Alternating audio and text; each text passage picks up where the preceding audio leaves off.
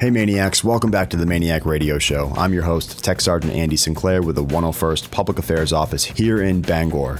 I hope you all had a great Memorial Day weekend, spent some time with family, barbecue a little bit, but most importantly, remember the fallen, the servicemen and women who died on the line of duty to help keep our country safe and free.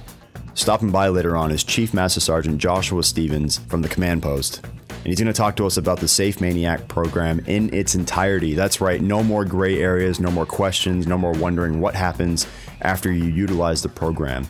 He's going to talk about in full what happens if you do happen to make that phone call to get a safe ride home.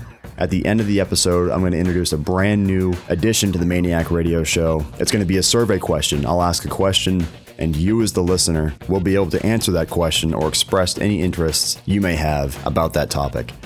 Let's go ahead and check out the headlines with your MAINEiac News.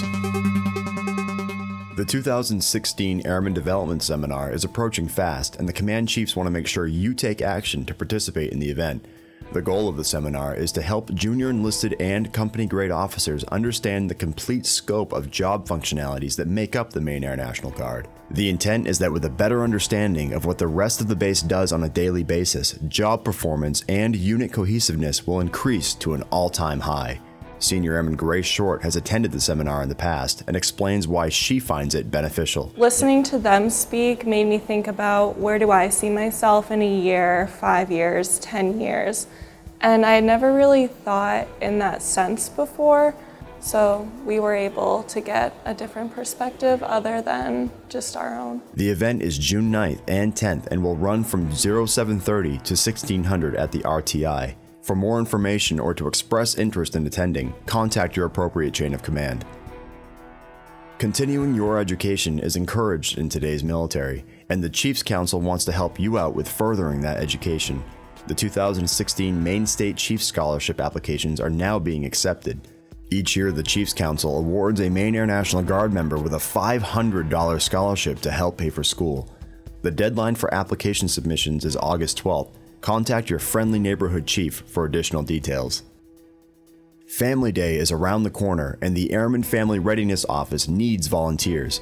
Whether it's serving barbecued food, helping kids play games, or giving tours of the KC 135, you can do your part this Family Day by helping making it a memorable one for the MAINEiac families. Drew Matlins from the Airman Family and Readiness Office explains why it may be beneficial for you to be a volunteer. We're not asking for much. We're asking for 30 minute shifts. Nothing's taxing or difficult. I can tell you that pretty much anybody who volunteers almost always says they got more out of the experience than the people they were volunteering for. It's a lot of fun interacting with people, helping kids play games. Family Day starts at 11:30 and runs until 1500. That's all we have for the MAINEiac headlines. Keeping you informed is our mission. Hey guys, just a quick shout out about the MAINEiac Marriage Retreat. I know I mentioned it in the last episode, but there's still time to sign up. You can explore the underlying dynamics of male and female relationships, combining striking clarity and practical solutions to common relationship woes. Do or do not. There is no try. The seminar runs from Friday to Sunday, June 17th through the 19th at Sunday River Resort. The MAINEiac Marriage Enrichment Seminar. To register, go to www.jointservicessupport.org. The 101 critical days of summer are finally here. The weather is getting nicer outside. Just make sure if you're out with your friends, you're out with your family, you're enjoying the weather. Just be safe. Look out for each other, look out for yourself, and do not become another statistic for our safety office. Speaking of the 101 critical days of summer, let's take a quick look at the weather for this weekend. It looks like Saturday is going to be fairly warm with a high of 81 degrees. Time to pull out those ABU shorts. Sunday looks a little bit cooler with a high of 69, partly cloudy with possible showers. Perfect fishing weather for after drill. Monday looks like it's going to be a high of 71, showers all day, as well as Tuesday with a high of 75, partly cloudy with possible rain. As I mentioned earlier, the superintendent for the command post, Chief Master Sergeant Josh Stevens, has stopped by to talk about the Safe MAINEiac program in its entirety and how it works. Chief Stevens, thank you for coming in to talk to us today. Thank you for having me. So I think there's uncertainty or maybe some um, some gray area when people when they think about the Safe MAINEiac program. And the whole purpose of having you stop by today and, uh, and talk to us is to, is to basically clear that up and run through step by step on how the Safe MAINEiac program works. It's, a, it's an awesome program. It's, a, it's an awesome utility and asset that we have here at the 101st where we ensure that our maniacs get home safely from where they are um, to, to get back home and not get behind the wheel after having just one drink. Could you explain to us a little bit what the overall goal is of the Safe MAINEiac program? Absolutely. Uh, the the, the goal is to make sure that everyone has a safe ride. And it, and it doesn't matter if it's uh, an evening out where someone believes that they've had too much to drink, or if it's a situation where somebody uh, finds themselves somewhere and their surroundings become unfamiliar, and perhaps they're a bit nervous about uh, some of the decisions that they've made, and they don't have any other way home. That's the it was the real reason for us uh, adopting this program that we got. We, we I don't want to say stole, uh, but we borrowed from Topeka, Kansas, from Forbes Field. Uh, they call it Friends of Forbes. We call it the Safe MAINEiac program. As, as you said, the overall goal is to make sure that they that the maniacs get from where they are to get back home safely, and that's all we care about. We don't care about whether or not how much they've had to drink, how uh, where they've been, who's been with them, what time it is. It's, it's to ensure that they get home safely. How does the process work, like from start to finish? I mean, if so just and you can give an example, like sure. If uh, if an individual finds themselves uh, in a situation where they they need a ride, uh, they would call the command post. Uh, that's the number that's listed on the Safe MAINEiac program keychain. Uh, at that time, they the command post controller would ask them just a few basic questions to make sure that they were a unit member. That is really the only reason that we ask what their name is. Uh, or ask for any part of their social security number so that we can validate that against the alpha roster.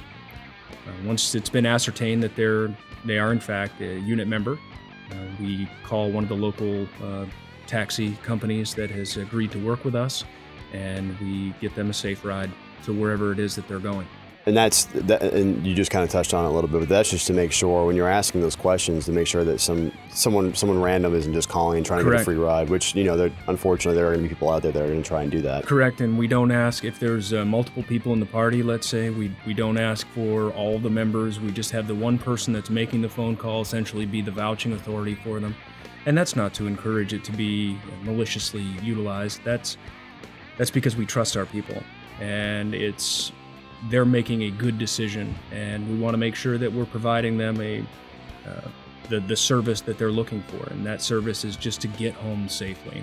You talked about the beginning, you talked about the middle. So how about at the end of it? Where does where does this get reported anywhere? Is there a list that you guys keep of the names, or how does that whole thing work? Okay, so the the list of the names is something that's considered close hold within the command post. It's not something that's released outside of the command post. As a matter of fact, uh, the only notification that the command staff uh, and Commander specifically receives is that the program was utilized. There are no names associated. Uh, so I guess you could say that I'm the only one, or the controllers are the only ones that know the actual names of the people. But it's not it's not something that uh, is advertised. It's not something that's known to anyone at all. Um, so all of that information is uh, we count them from year to year, and we bring that number forward. But the listing of the individuals and their names and their social security numbers are shredded at the end of every year. Oh, that's good to know. So, since the beginning of this program, the start of this program, how many instances have you, how many phone calls have you guys received in the command post? Since 2014, when uh, the program was stood up, we've received uh, 21 phone calls. It, uh, like I said, it, it, could have been a, a couple more.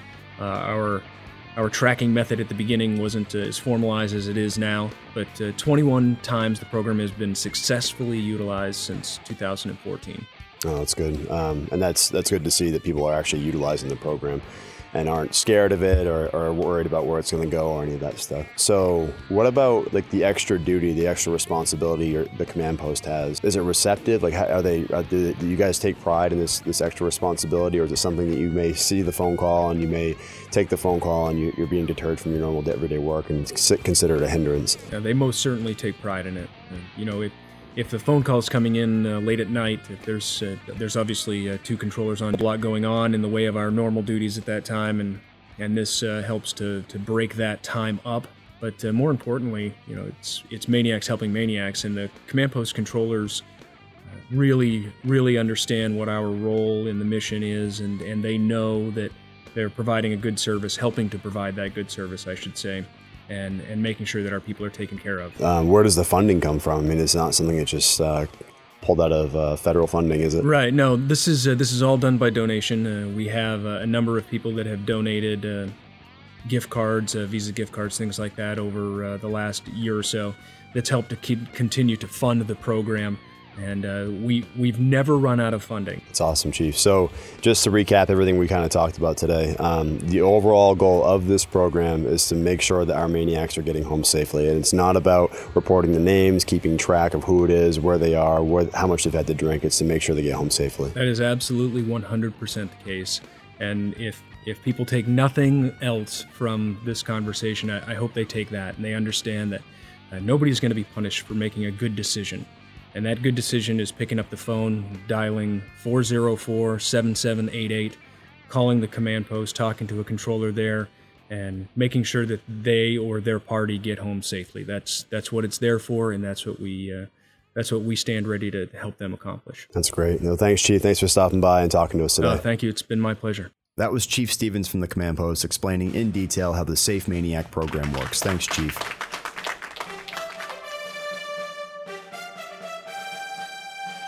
And now it's time for your MAINEiac Fact. Today's fact is brought to you by the 101st Security Forces Squadron. As one of the largest career fields in the Air Force, it's the job of security forces to protect, defend, and fight. They are responsible for defending air bases around the globe, base law enforcement, combat arms, and so much more. It takes a combination of mental and physical toughness because it's up to you to protect your fellow airmen. For more information, contact your local recruiter. And here's your MAINEiac Fact. For those of you who listened to episode 2 of the MAINEiac Radio Show, we talked about General John J. Pesch, who not only served multiple in theater active duty tours, but also served as the director of the Air National Guard. And for those of you who may have noticed, located on our base, we have Pesch Circle, and you may stop and think to yourself that the general shares the same name. So therefore, it must have been named after the general. Wrong, sir. Wrong.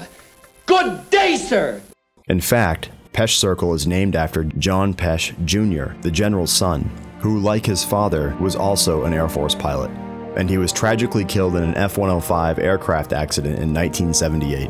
So there you have it. Pesch Circle, located on our base, is rightfully named after a fellow airman who gave his life serving his country.